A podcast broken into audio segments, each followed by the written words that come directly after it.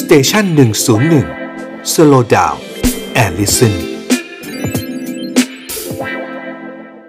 ที่เป็นข่าวนี้หมอว่าก็เป็นเอ่อปรากฏการณ์ที่น่าสนใจของสังคมไทยเนาะ ถูกต้องค่ะ เพราะว่าเพราะว่ามันทำให้เราเห็นว่าเราเห็นความสำคัญนะของการสื่อสารหรือความสัมพันธ์ในครอบครัว แล้วก็ลงลึกไปถึงว่าเออในรายละเอียดด้วยว่าแค่ไหนเหมาะสม แค่ไหนไม่เหมาะสมเนาะ ค่ะ ค่ะ ทีนี้หมออยากจะพูดให้ให้เราเคลียร์พรมแดนของการสนทนาก่อนนะ ค่ะ ได้ค่ะ คืออันดับแรกคือต้องต้องผมว่าต้องแยกแยะก่อนว่า เออเรื่องที่เราเป็นห่วงกันอย่างกรจากกรณีที่เกิดขึ้นเนี่ยเราไป ค่ะ ห่วงเรื่องการล่วงละเมิด อื เนี่ยนะ ม อันนี้หมอว่าต้องตัดเรื่องนี้ออกไปก่อน ค่ะ ค่ะ เพราะว่าเรื่องการ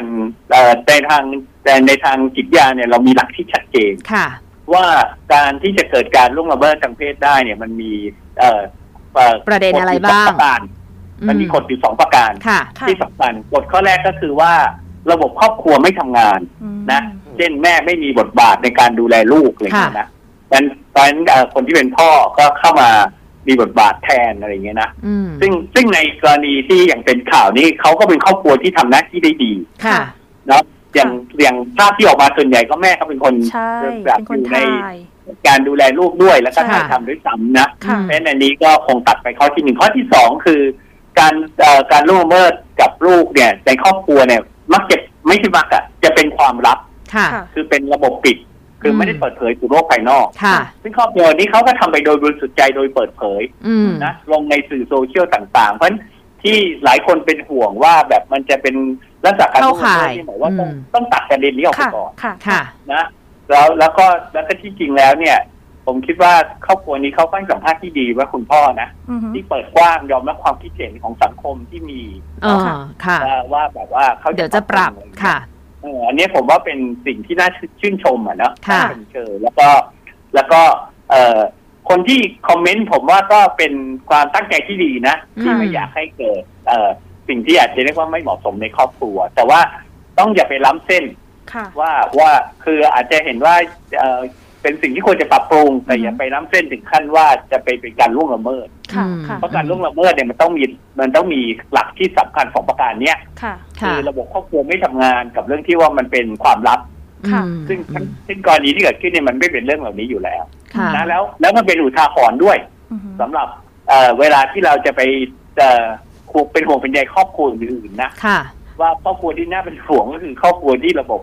พ่อแม่ไม่ทำงานแล้วก็ ค่ะ อืม แล้วก็เรื่องราวต่างเป็นความลับนะ ค่ะ ค่ะ อันนี้มันเป็นความรู้ที่เราใช้ในการช่วยเหลือครอบครัวได้ เพราะว่าประเทศไทยนี่มีพรบป้องกันและแก้ไขความรุนแรงในครอบครัว ค่ะ ซึ่งในซึ่งเขาบอกว่าเป็นหน้าที่ของของของพลเมืองหรือประชาชนทุกคนนะ ค่ะ ที่จะต้องช่วยแจ้งนะว่าถ้าเกิดมันมีลักษณะของการทำร้ายเอ่อเอ่อเอ่อเด็กหรือผู้หญิงในครอบครัว ซึ่งซึ่งการทำร้ายนี่ก็รวมทั้งการทำร้ายทางร่างกาย และการทำร้ายทางเพศ ค่ะ อืม นะเพราะฉะนั้นอันนี้ถ้าเรามีความรู้ไว้เนี่ยเราจะเข้าใจดีกว่า ค่ะ อันี้ถ้าเป็นประเด็นเรื่องที่ถามว่าแล้วที่เหมาะสมคืออะไรเนี่ย ค่ะ อันนี้เนี่ยมันเป็นเรื่องของวัยนะ ค่ะ ค่ะ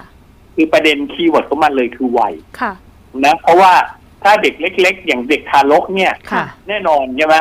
คือวัยนี้เราก็ดูแลเขากอดเขาเอ่อทำทุกอย่างให้กับเขาอะ่ะ ค่ะ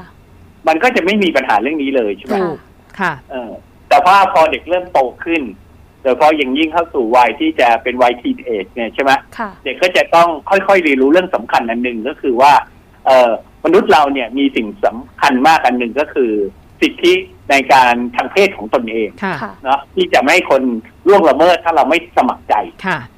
ซึ่งไอการเรียนรู้เนี่ยมันเป็นมันเป็นกระบวนการของการเรียนรู้ อืม เพราะฉะนั้นเอ่อส่วนหนึ่งของการเรียนรู้ก็คือการเรียนรู้ว่าอวัยวะบางอย่างในร่างกายเราเนี่ย